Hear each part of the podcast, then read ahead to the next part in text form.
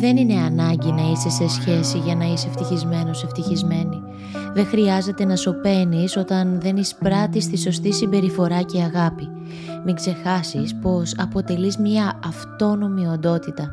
Μην επιτρέψεις σε κανέναν να σε κάνει να πιστέψεις το αντίθετο.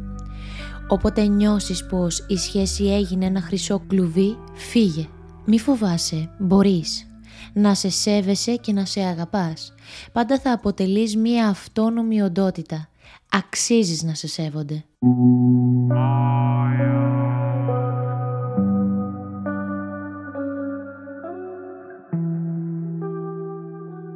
Καλωσορίσατε σε ακόμη ένα επεισόδιο του Εκείνος και Εκείνη με την Μάιρα και τον Βάνη. Ένα επεισόδιο λίγο διαφορετικό από αυτό που έχετε συνηθίσει.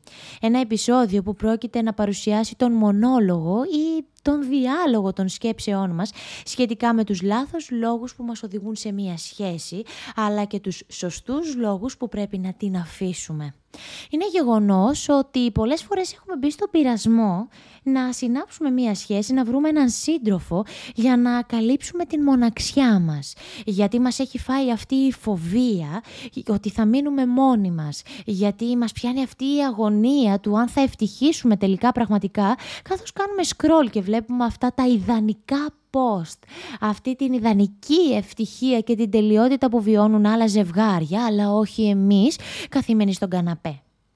Να σε ρωτήσω όμως κάτι. Όταν σε πιάνει αυτό το άγχος, αναρωτιέσαι αν έχεις αγαπήσει πραγματικά τον εαυτό σου και αν τον έχεις αγκαλιάσει. Αν του έχεις δώσει τον χρόνο που του αξίζει για να του προσφέρεις και τον σύντροφο που του αξίζει. Σε πληροφορώ ότι αν δεν σου προσφέρεις ποιοτικό χρόνο, αν δεν εξελίξεις τη μοναξιά σε μοναχικότητα, δεν είμαι απόλυτα σίγουρη ότι θα προσελκύσεις το είδος ανθρώπου που θα σε αγαπήσει πραγματικά. Κάτι μου λέει ότι θα είσαι ευάλωτος και θα κάνεις αυτές τις αδυναμίες σου δύναμη στα χέρια κάποιου άλλου ανθρώπου. Πιθανότατα να κάνεις περισσότερες υποχωρήσεις. Να επιτρέψεις συμπεριφορές που σε μειώνουν. Στην ελπίδα σου να βρεις κάποιον άνθρωπο που από μισό θα σε κάνει έναν ολόκληρο άνθρωπο και στην αγωνία σου να τραβήξεις αυτό το ενδιαφέρον, αυτή την προσοχή που θα ανεβάσει αυτή την αυτοπεποίθηση και την αυτοεκτίμησή σου να καταφέρεις το αντίθετο. Αυτό το κενό που έχεις πραγματικά μέσα σου, που πιθανότατα σου δημιούργησε μια τραυματική εμπειρία στο παρελθόν, το bullying που βίωσες, η ζωή που έζησες εξαιτίας των πρέπει από τους άλλους ή σύμφωνα με τις οδηγίες των άλλων, αφήνοντας έξω τα θέλω σου, σε έκαναν να πιστεύεις ότι πρέπει να υποχωρείς, ότι αξίζεις κάτι λιγότερο από αυτό που θέλεις, το που πραγματικά επιθυμείς. Σε πληροφορώ ότι την ευτυχία την αξίζουν όλοι, όπως ακριβώς την φαντάζονται. Και λοιπόν, αυτό που θέλω να σου πω είναι ότι δεν φταίς εσύ για κάθε καυγά που έγινε. Δεν φταίς εσύ για το γεγονός ότι πηγαίνουν όλα στραβά. Δεν φταίς εσύ αν δεν σε αγαπάει ο σύντροφός σου ή αν δεν σου προσφέρει την αγάπη που θέλεις και τη συμπεριφορά που εσύ θέλεις και πραγματικά ζητάς. Δεν φταίς εσύ για όλα. Ποτέ δεν φταίει ένας. Φταίνε πάντα και οι δύο. Οπότε σταμάτα να σε κατηγορείς και σταμάτα να πιστεύεις ότι τελικά δεν αξίζεις την πραγματική αγάπη. Δεν αξίζεις σωστές συμπεριφορές. Αξίζεις τα καλύτερα. Όσοι όμως σε κάνουν να πιστέψεις το αντίθετο, σε πληροφορώ ότι αυτοί δεν αξίζουν να είναι στη ζωή σου. Δεν αξίζουν καν λίγα δευτερόλεπτα από τον χρόνο σου.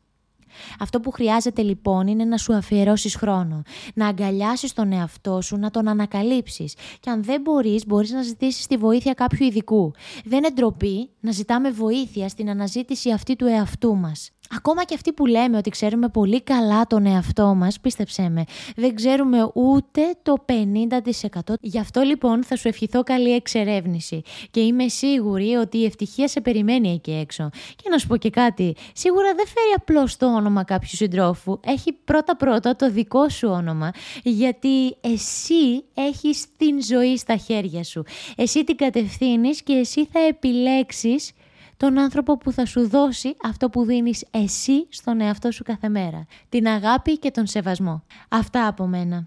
Ελπίζω να πρόσθεσα κι εγώ το λιθαράκι μου στη σκέψη σας και στην αγάπη για τον εαυτό σας. Πάμε τώρα να ακούσουμε τις σκέψεις του Βάνη και την επόμενη φορά ανανεώνουμε το ραντεβού μας με ένα επεισόδιο που θα ακούσουμε τις σκέψεις και των δύο. Και πιστεύω ότι αυτή τη φορά δεν πρόκειται για αντίλογο, αλλά σίγουρα για διάλογο που συγκλίνουν οι απόψεις μας. Αυτά από μένα, πάμε να ακούσουμε το Βάνη. Γενικά η σχέση, για να είσαι απλά σε σχέση, δεν νομίζω ότι έχει ιδιαίτερο νόημα, ούτε στην τελική θα εισπράξεις αυτό που περιμένεις, που θέλεις ή που ελπίζεις. Γιατί είναι ένα θέμα που λίγο πολύ μας αφορά όλους και είναι κάτι δύσκολο που καλό είναι πρώτα, όπως έχουμε πει και στο παρελθόν, να βρούμε τον εαυτό μας και μετά να μπούμε σε μια σχέση. Γιατί δεν γίνεται να περιμένουμε μέσω μιας σχέσης να γίνουμε πιο ολοκληρωμένοι άνθρωποι. Πρέπει να ξέρουμε τι θέλουμε, να μας χαρούμε τον εαυτό μας και μετά να βρούμε έναν άνθρωπο με τον οποίο θέλουμε να είμαστε μαζί. Αυτά είχα να προσθέσω. Ελπίζω στο επόμενο επεισόδιο να τα πούμε πιο καλά, Μάιρα. Τα λέμε.